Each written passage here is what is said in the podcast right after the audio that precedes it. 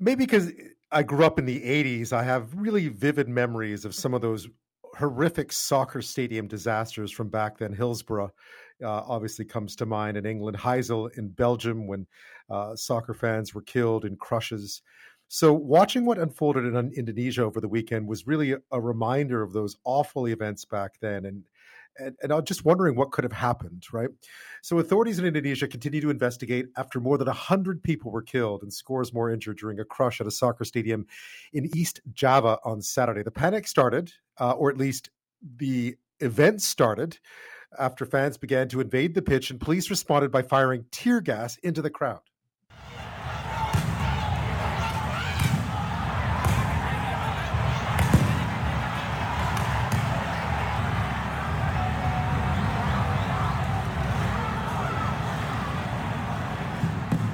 Now, there are lots of questions being asked tonight as to how a soccer match attended only by supporters of the home team, there weren't even visiting supporters there, descended into that chaos, resulting in one of the sport's worst ever tragedies. Among the dead, thirty-three kids, including one as young as three.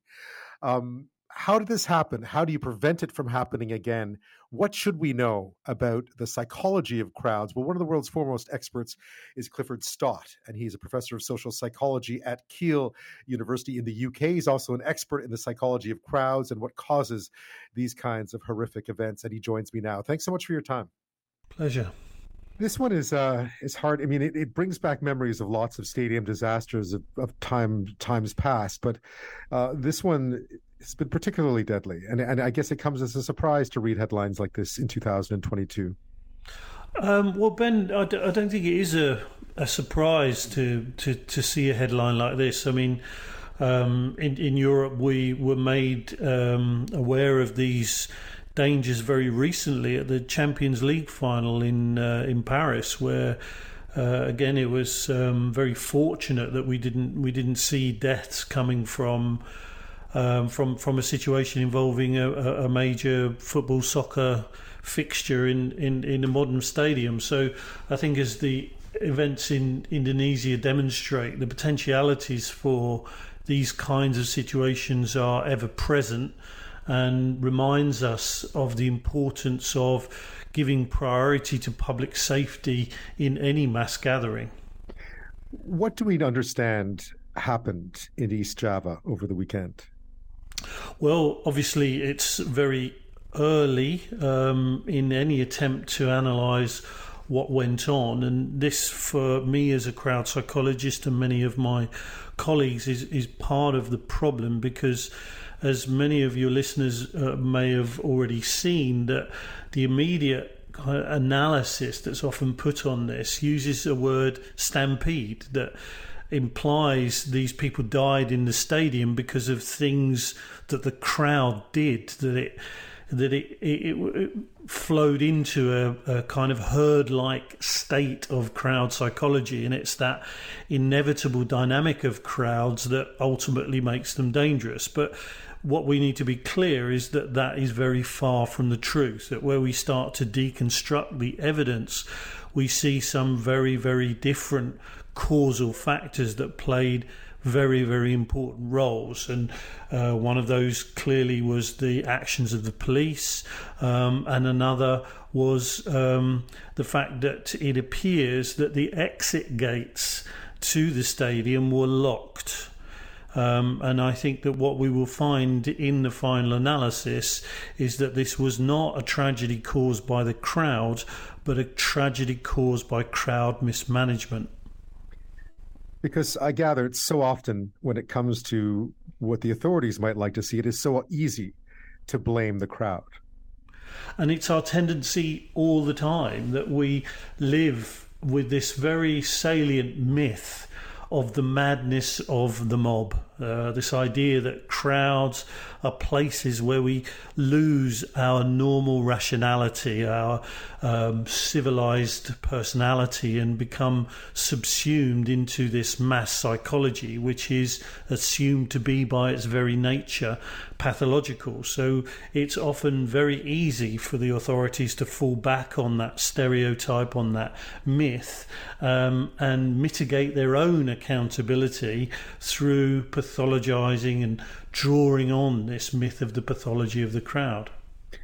Because early indications are, we know that police fired tear gas. I don't think that's in doubt, which is already a violation, specifically in an area like a crowd. Um, we do believe that the gates were locked, so people had no way out. Um, we also think that there were too many people in the stadium, that it was over capacity. Uh, I guess these will all be confirmed, but but you're that's that's a pretty potent mix, especially the tear gas. I think that was one of the things that stood out. That that must be. I mean, there's a reason why that is forbidden for as for crowd control within an enclosed space like a stadium. Yeah, so I, I think uh, you you touch on, on key issues there. I think another thing that's particularly relevant to understand is that there were no away fans in the stadium either. So this wasn't a conflict between home and away fans, what many people like to label hooliganism.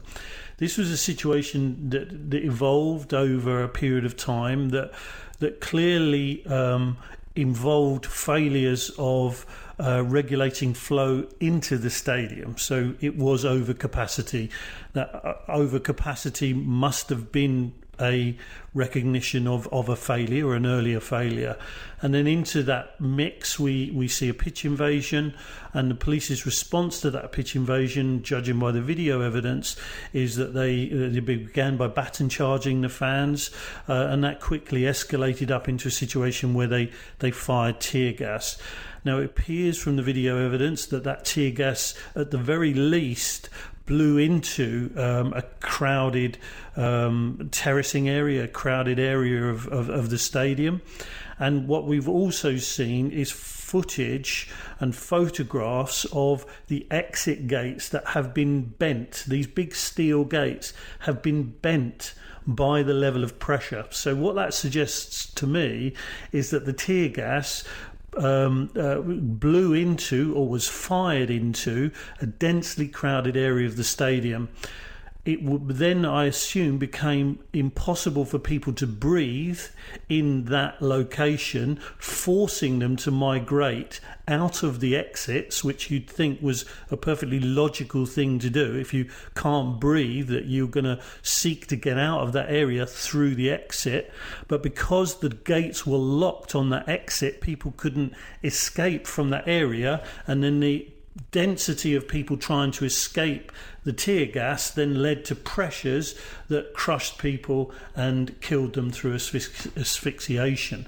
So the idea that that was a stampede, I think, is, is, is the wrong way to look at the problem. What we need to look at is the problems of crowd mismanagement that appear to be um, uh, evident in, in the evidence that we've seen already. What would you like to see emerge from an investigation into an incident such as this one? Because as you mentioned, with the Champions League final in Paris uh, not that long ago, uh, these are incidents that still occur in many places, and one could only hope that we learn from each each and every one, as tragic as this one is. Yeah, well, I think this is such a challenging uh, question, Ben. I, I think one of the things that is absolutely vital is that we don't see a knee-jerk reaction where the rush is to blame, uh, more to um, an evidence-based underpinning of the kinds of policies and practice that we place around sporting events and football in particular. Listeners may be, may be already uh, aware that uh, there are serious and ongoing problems of football violence in Indonesia, and, and meeting and addressing those kinds of challenges is, is not easy.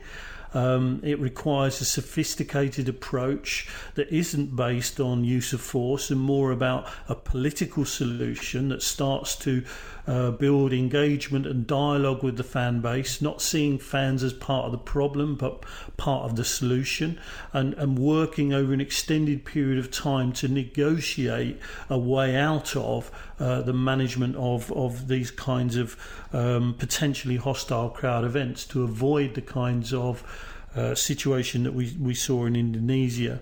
The problem is that that's really, really difficult because everybody in this context tends to fall back on the idea that the way to control crowds is through force, is by being reactionary.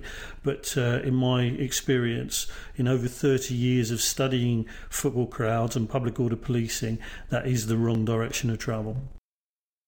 Clifford Stott is our guest. He's a professor of social psychology at Keele University in Britain and an expert in the psychology of crowds and what causes tragedies such as the one we saw over the weekend in East Java in Indonesia, perhaps the deadliest stadium disaster in modern history, with more than one hundred twenty-five people killed uh, during a crush at a soccer stadium there in East Java. Um, A lot of lessons were learned in the eighties, I remember, uh, from from the Heysel, from from uh, the disaster in England, the disaster in Belgium. Um, how how much has crowd control changed in the last thirty years when it comes to these kinds of events? Because it feels like there have been a lot of um, there's been a lot of progress made, uh, even though we continue to see incidents that raise concerns. Yeah, a, a great deal of of progress was was made. Um, Certainly in the European context, um, as a consequence of Heysel. And I, I think one of the things to highlight, Ben, is the the tragedy here about how in this environment we, we kind of have to wait for tragedies before we act to deal with the issue of public safety. Wouldn't it be fantastic if we could get into the place where we could make these changes before people... before people die? And I, I think part of that change is is to understand that the failures are not of the crowd. Um, so in the wake of the Heysel Stadium disaster, there was recognition that Heysel was also a failure of policing, um, and in particular international police cooperation. And measures were put in place to uh, try to to bring policing uh, forward and to to think in a more sophisticated way about the kinds of issues that we are dealing with when we're dealing with football crowds. Um, and a lot of the work I've been involved in was was contributing to advancing our scientific understanding of the the dynamics of crowds and um, and why they uh, behave in the way that they do.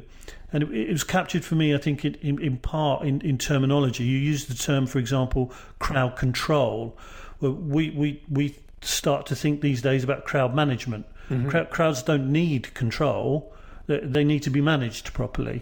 It's not the job of the authorities to control or suppress crowds. It's to manage the situation in ways that maintain public safety and public order. And that that might sound a mute point, a, you know, minor issue, but it's actually really quite fundamental.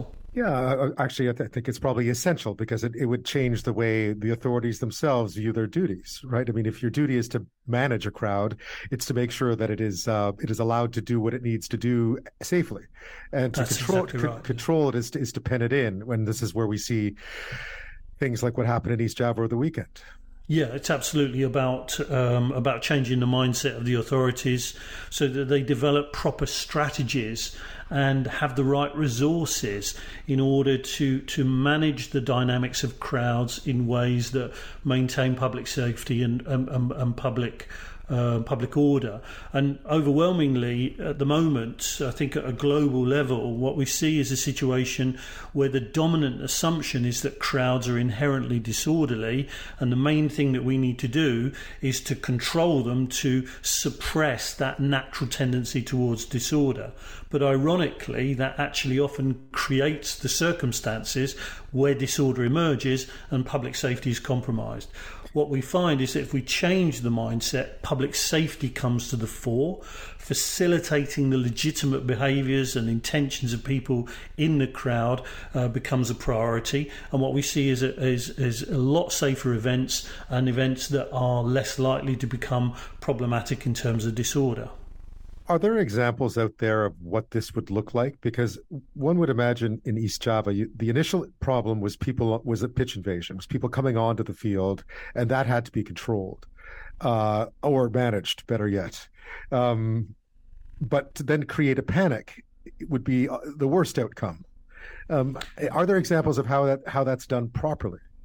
Yeah, for sure. Um, there are many examples, but again, Ben, I'm, I'm sorry, I'm going to have to pick you up on your terminology. Of course. Yes. I mean, w- one of the assumptions is that crowds panic. They they don't. Uh, right. When we look at the evidence, of course, in dangerous situations, some people in crowds panic, but in the main what we see is a lot of resilience, a lot of capability of people in the crowd to respond to the emergency situation in ways that actually enhance the safety of others around them.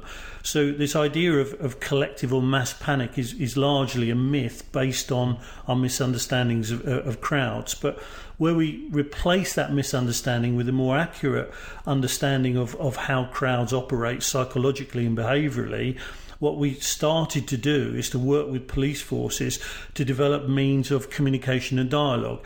We need to recognise that the, the incident in, in Indonesia is set in a context. The conflict between football fans and the police is, is, is embedded in, in an ongoing situation that is, li- is likely to have been extremely polarised. So the antagonisms between fans and police that in part, and the clubs that in part led to the pitch invasion in the first place, Need, need to have been addressed. It's, it's the failure of addressing that polarisation that has culminated in this situation. So one of the things that we try to do is to work with police forces and clubs to build better relationships of dialogue and communication. So the police forces that we, we work with uh, all over the world have have developed specialist, what we call dialogue police or dialogue units, whose job it is to to to build relationships of trust and confidence with groups that are generally quite antagonistic towards the police. And that enables the police to handle crowds in a way that is far more effective. And indeed, I'm, I'm doing work currently in, in the U S, uh, working with American police forces to help them to develop this capability in the wake of uh, the protests and the disorder that they experienced um, in, in uh, twenty twenty in the wake of uh, the, the murder of George Floyd. Clifford Stott, uh, fascinating. Thank you so much. I will keep the terminology in mind uh, as we talk about crowds on this show in the future. Thank you so much. Thanks, Ben.